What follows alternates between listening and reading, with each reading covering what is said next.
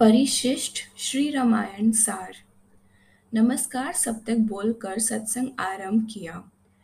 परिशिष्ट।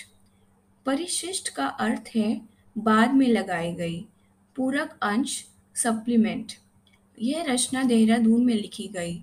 इसमें कुछ गोस्वामी तुलसीदास जी के पद हैं और उनके पदों के उद्घाटन के रूप में कुछ अपने पद भी दिए गए हैं। राम नाम, भक्ति, राम कृपा आदि पर मैं बहुत बोलता रहा हूँ। मैंने चाहा कि किसी और की साक्षी भी होनी चाहिए। मैंने तुलसी कृत रामायण से कुछ पहले पेंसिल से लिखना आरंभ किया। प्रेम जी बाद में लिखा करें। उसने एक महीने की छुट्टी ली।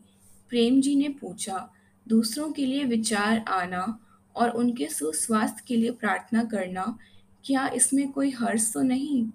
मैंने उत्तर दिया कि दूसरों के हित के लिए प्रार्थना करना यह बहुत अच्छा है।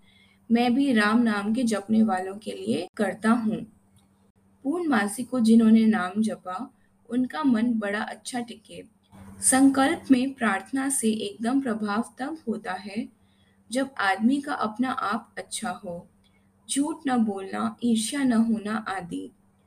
इससे संकल्प में बल आता है, यह भी मैंने बताया।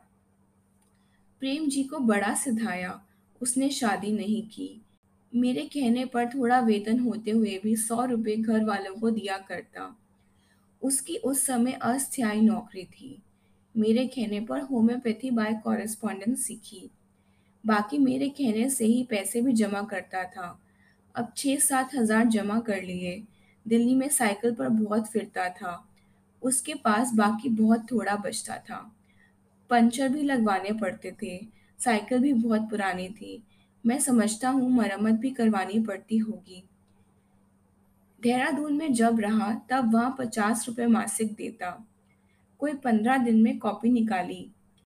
दिनांक 20 सितंबर उन्नीस सौ सत्तावन से 8 अक्टूबर उन्नीस सौ सत्तावन तक यह परिशिष्ट पूरा हुआ।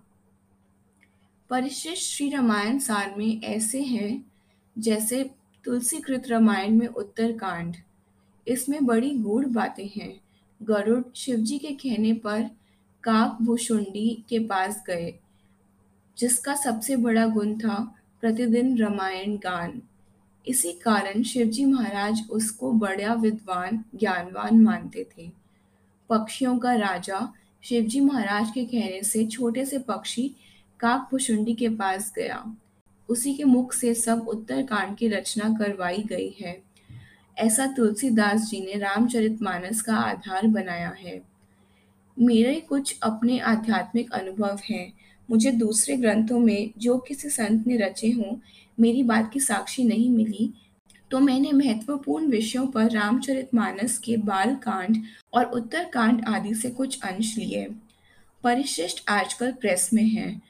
उसमें नीचे पाद टिप्पणी फुटनोट है कि मेरे निजी पदों के बाद रामचरितमानस से कहाँ से मिलते जुलते दोहे और चौपाइयाँ ली हैं। उत्तरकांड में यह बात है कि भावना को बहुत ऊँचा करना है। मैं भी चाहता हूँ कि भक्ति भाव बढ़े, आंतरिक भाव जगे और साधना का मार्ग सुलभ हो जाए।